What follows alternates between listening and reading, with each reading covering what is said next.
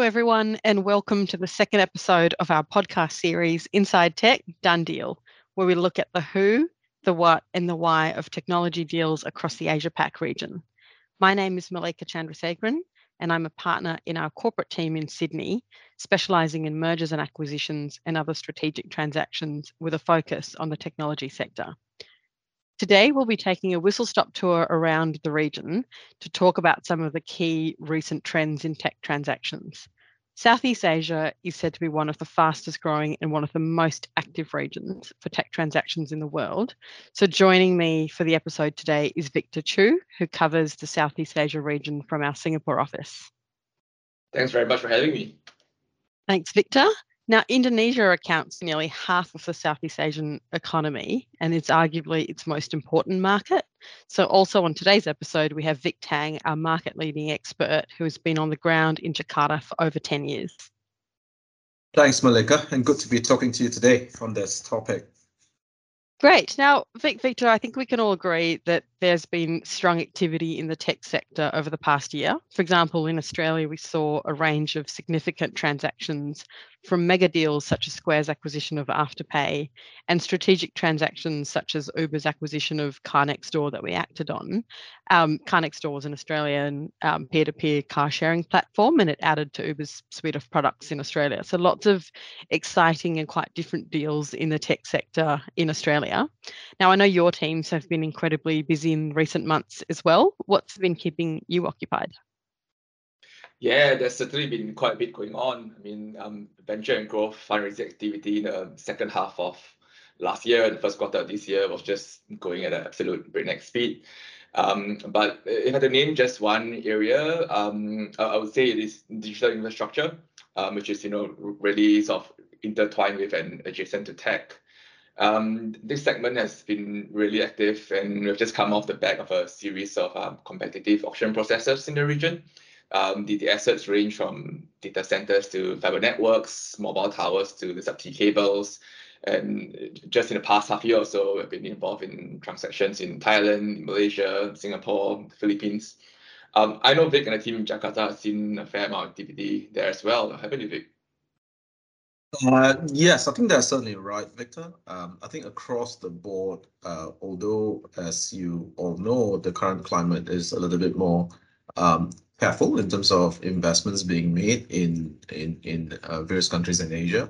We continue to see uh, fundraising activity. For example, we acted for Dana, the payment company, uh, in its further investment um, by by existing stakeholders, including Ant Group, whom we act for for many years now.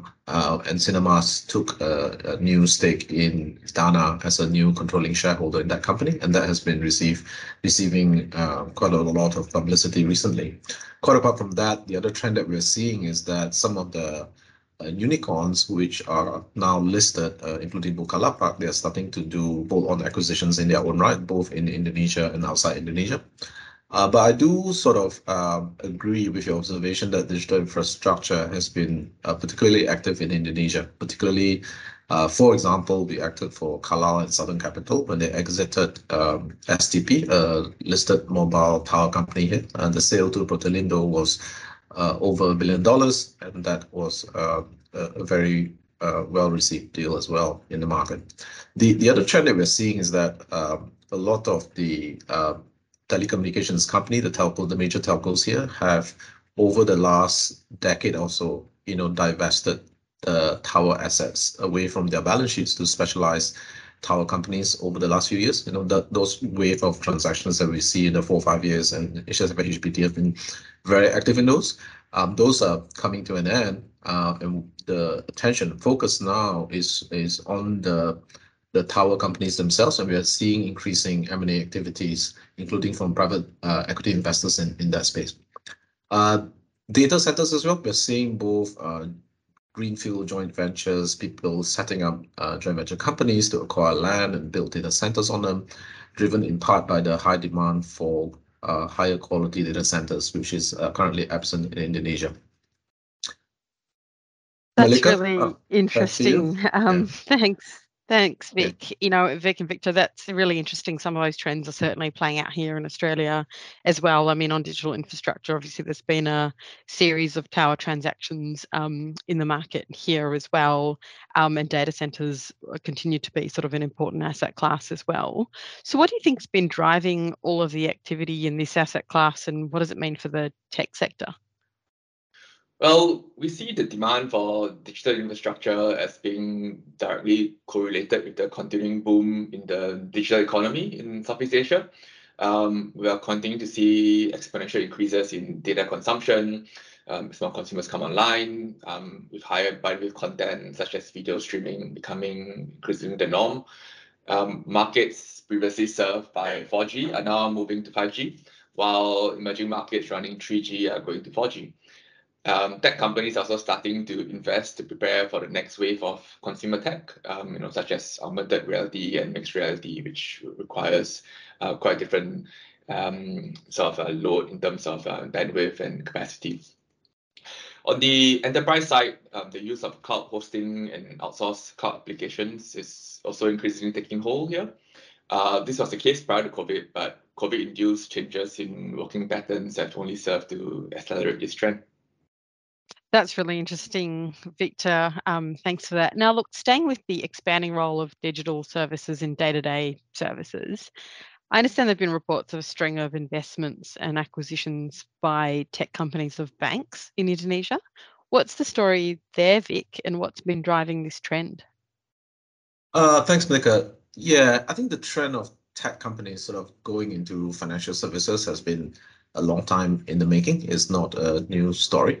Uh, to be honest, the latest sort of manifestation of this in Indonesia is the rise of uh, digital lending, and in particular the acquisition of small uh, conventional banks to be eventually converted into digital banks. So, for example, we acted for Grab and Singtel in their consortium formation, uh, which is a precursor to the acquisition of Bank Fama, which is a deal that was uh, completed recently.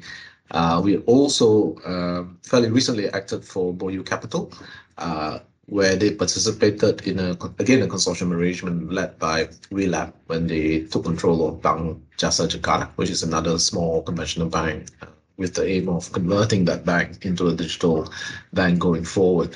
So the key point in Indonesia is that unlike in certain other Asian countries like you know Hong Kong, Singapore, Malaysia, where the regulators are issuing new so-called digital banking license, the approach that is taken that has been taken by the Indonesian regulators is to uh, instead encourage you know these uh, tech companies to acquire small conventional banks and to convert them into digital rather than creating more and more banks which is difficult from a regulatory standpoint to to, to properly regulate uh, given a country of, of the size of Indonesia. So the theme is very consistent with OJK's long-term policy of consolidating the number of bank um, that banks that are in Indonesia uh, to make it more manageable from a regulatory standpoint. And on top of that, they incentivize this by make, ensuring that the amount of capital that the new investor have to put aside if you're doing a conversion is a lot less than uh, if you are applying to set up a new bank from scratch. So that that uh, hopefully Malika solves uh, in a nutshell what is driving the the bank acquisitions that we've been seeing recently by tech companies in Indonesia. Yeah, yeah. But outside of Indonesia, digital banks are also very much in play. Uh, in just the past month, um, Singapore has had the launch of its first fully digital bank, uh, GXS, which is, uh, as Vic mentioned, is a consortium formed by Grab, a tech company, and Singtel, which is a telco. Uh, GXS is one of four digital bank licensees in Singapore, so we should expect to see more launches in the near future. Um, Malaysia has also awarded five digital bank licenses, uh, including a number of uh, Sharia bank licenses. And Thailand's also said to be looking into um, implementing a regime for digital banks. Wow, that's um, really fascinating and interesting trends in that space. We're certainly seeing some of that play out here as well. Um, and you know, there's so much to this that I think we're going to explore fintech transactions in more detail in a later episode. So that's been a, a good teaser, and you know, people do stay tuned um, as we talk about this further in a in another episode. Now, sound certainly sounds like there's a lot of activity and very rapid developments through the region. How have you found that regulators and regulations have kept up with the pace of change? Um, maybe I'll take that one first, Monica. I think it goes without saying that you know technology tend to develop faster than um, regulators or regulatory framework rather, which is required to support the development of uh, the technology. Uh, having said that, compared to just a few years ago, uh, I think it's fair to say that Indonesia now has a reasonably developed sort of um, regulatory framework for technology companies, ranging from e-commerce to fintech, um, and you know it includes regulations pertaining to formation of uh, those uh, e-commerce platforms, digital lending, the payment sector, and the list goes on. The the one area which is developing particularly quickly at the moment is the regulatory framework for cryptocurrency. Um, there has been uh, a, a, lot of uh, fast-moving regulations being talked about and to be issued soon. So there's a lot of focus on that at the moment. And more recently, um, the Indonesian parliament has at last finally approved the long-awaited uh, data protection, personal data protection bill, which has been at least six, seven years, if not more, in the making. Uh, and it's now, as we speak, awaiting the signature of the Indonesian president. Uh, once that signature is secured, then the the bill will be will become law in Indonesia, and that's expected uh, in the next couple of weeks. Um, so, in broad terms, I would say, having spent almost over a decade in this market, the regulatory framework in Indonesia is generally supportive of foreign investment, uh, including in the tech and the fintech sector in Indonesia. And I, I personally remain quite optimistic that that will remain the general direction of travel in the foreseeable future. I can only echo Vic's observations on the pace of change, um, and that they also apply to different degrees to the rest of the region. Um, Southeast Asia is anything but homogeneous, but regulatory complexity is a common trait running throughout, um, even before accounting for the rapid changes in the recent past. Um, many of our tech clients are at the forefront of regulatory activity and will often require cutting edge advice to navigate and stay on the right side of regulatory boundaries. Yes, I think I can certainly say that regulatory complexity is also a theme here in Australia. And, you know, if I look at it in the deals context and what we see in doing transactions, um, we're often helping our clients navigate um, some of these complexities. You know, when doing deals, when diligencing targets, when understanding the frameworks going forward. So I think there's probably a lot in that as well. Um, now, I want to change tack slightly, but on this sort of same theme, just to talk about the impact of geopolitical factors, you know, and, foreign investment on deals in the tech sector. In Australia, um, there's been a strong focus on critical infrastructure, on on tech and national security, and our regulator um, is understandably very focused on this. And what we're finding on transactions is an increasing scrutiny of of deals and the imposition of conditions um, on foreign transactions, you know, dealing with protection and flow of data, dealing with cyber security, um, and really, I guess, protecting kind of the national security in that context. So we're finding um, at a general level, foreign investment, it's extremely welcome in Australia still, but there is that slight added layer of ensuring, you know, getting foreign investment approval early, um, that that's very much part of the process and taken into account in deal timetables and, and frameworks. How are you finding um, that in, in Southeast Asia? Yeah, in, in general, Southeast Asian countries do not want to take sides, um, but yeah, certainly not immune to the pressures to do so. Um, for some time now, the, the region has been a bit of a proxy battleground between the US and the Chinese tech giants and this has only intensified in the past year, uh, with most, if not all, of the tech giants increasingly building out their presence in the region. Um, it's not all bad news. The region has benefited from increased inflows of investments um, from investors who are finding it increasingly difficult to invest in other emerging markets. Um, I, I, saw a statistic recently to the effect that almost 35% of all investment funds raised globally um, targeting the APAC market, with a significant amount of these are specifically focused on Southeast Asia. How have you seen this play out in Indonesia, Vic? Um, I think both of what you you have said sort of plays out here in in in various ways. So so the, the first point I would make is that um, looking after Indonesia's interests um, in the context of foreign investment is not a new thing here, and the government has been has always been a nationalistic one, as as it as it should be, to look after the interests of Indonesians, and we have been, you know, over the decades have a foreign investment system whereby ownership and control is is is monitored carefully by the government. So, for example, in the payment sector, the latest regulation um, you know, stipulates that the control of a digital uh, payment services company would need a majority Indonesian. Uh, but having said that, the regulation also goes on to say that it is uh, permissible for foreigners to take um, non-voting preferred shares, for example. So the this is a good illustration on how the government tries to balance the the the the the national interest in terms of making sure that uh, payment infrastructure remains in the hands of uh, Indonesian uh, companies and, individuals, whereas uh, on the other hand, balancing the need and recognizing the fact that foreign investment is really important to help a country uh, the size of Indonesia to develop, uh, in particular, including in relation to the, payment infrastructure here. So the reality is that Indonesia is a developing country and it needs a very large amount of foreign investment to develop uh, properly, including the, the, the fast growing digital economy. And so I think for the foreseeable future in Indonesia, it is likely that the government will continue to take a balanced approach in welcoming foreign investment from all quarters. Um, in fact, you know, um, geopolitical issues elsewhere in the region and globally has in some instances made Indonesia uh, to an extent a more attractive alternative for investment, given its um, reasonably strong economic performance uh, to date and the current um, perceived political stability that we've enjoyed over the last decade or so.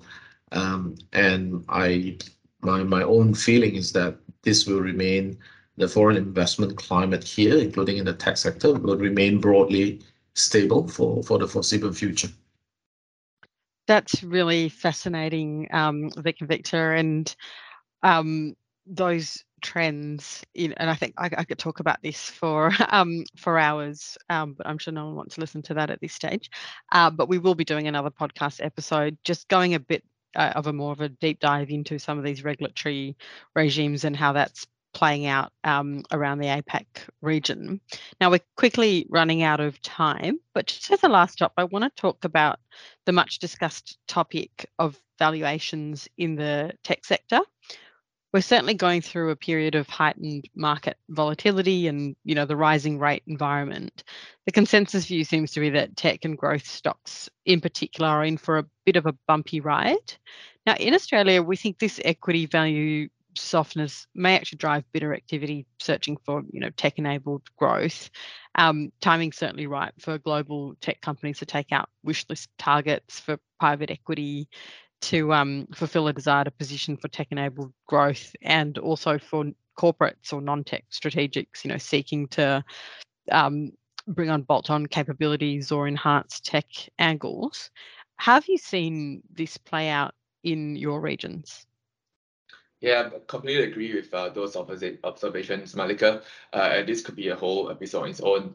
Um, but, but very quickly, we, we are seeing ripple effects from the pullback in the public market valuations uh, flow through to private market deals, um, more so on the later stage growth side of things, but um, increasingly uh, on the venture in as well. Um, revaluations can have a host of ramifications, um, you know, ranging from renegotiations on issue prices to wholesale restructuring of deals. Uh, but we have seen deals starting out as a vanilla funding round for minority position morphed into control or even full acquisitions. Um, unsurprisingly, term sheets are starting to look more investor friendly, and there's closer scrutiny of what used to be relatively standard provisions such as um, down round protections and liquidity preferences. Um, some of our well-funded tech clients have said that they are waiting the wings for when valuations stabilize, um, likely in Q4 this year before making bold acquisitions. I think you, you have been seeing an interesting trend of um, Indonesian tech unicorns starting to prefer domestic listings over US listings, haven't you? That's right. I think in particular, as you know, market conditions get tougher uh, around the world, uh, Indonesia, of course, is not immune to it. And one uh, example of what you've mentioned earlier, Victor, is we have acted for Ant Group for a number of years now, in particular in relation to its investment in Bukalapak, one of the major e-commerce platforms here. And in 2021, Bukalapak became the first uh, tech unicorn to list domestically on IDX. And this was followed subsequently by GoTo, and they also listed on IDX, at least as a first step.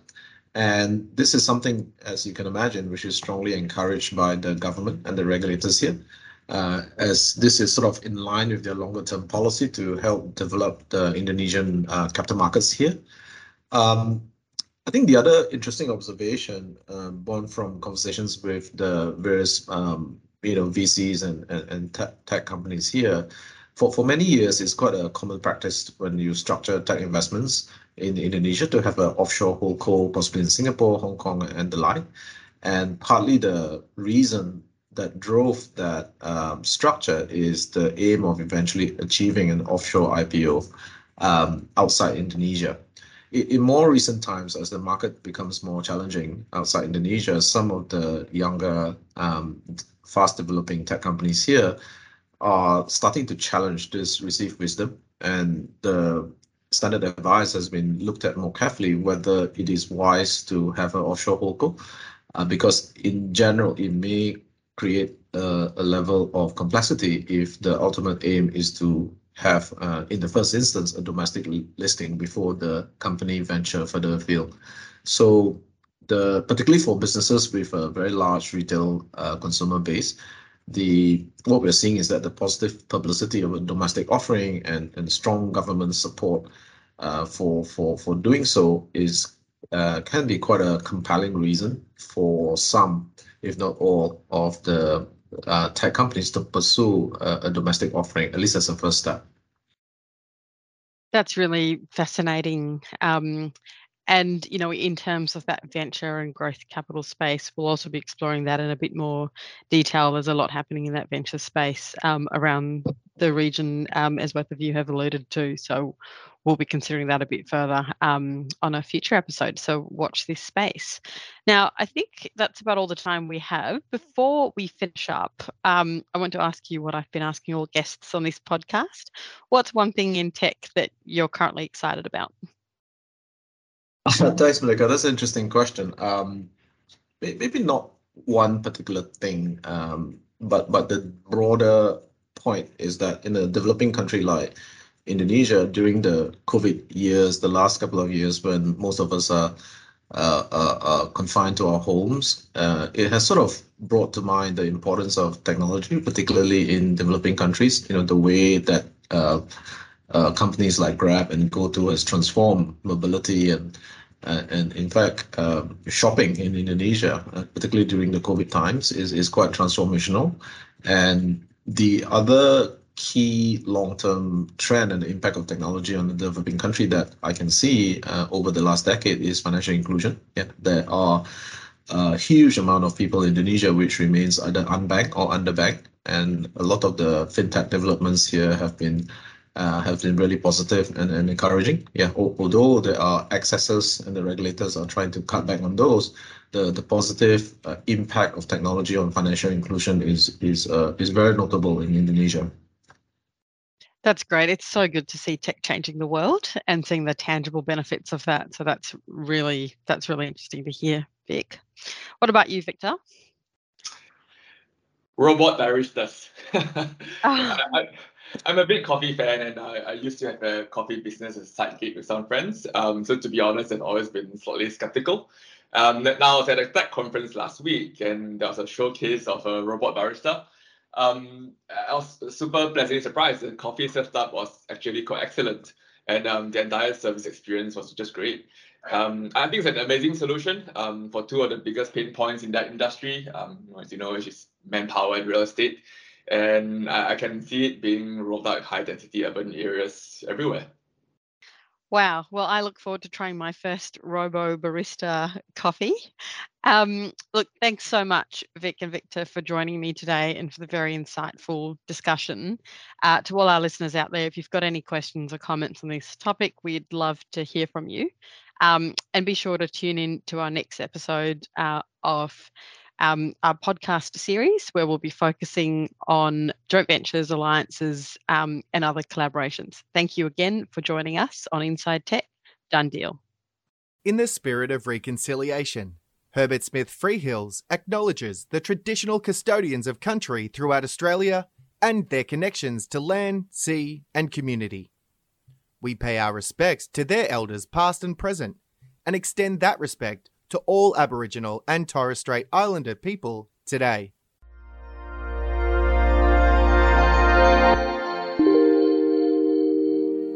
You have been listening to a podcast brought to you by Herbert Smith Freehills. For more episodes, please go to our channel on iTunes, Spotify, or SoundCloud, and visit our website, herbertsmithfreehills.com, for more insights relevant to your business.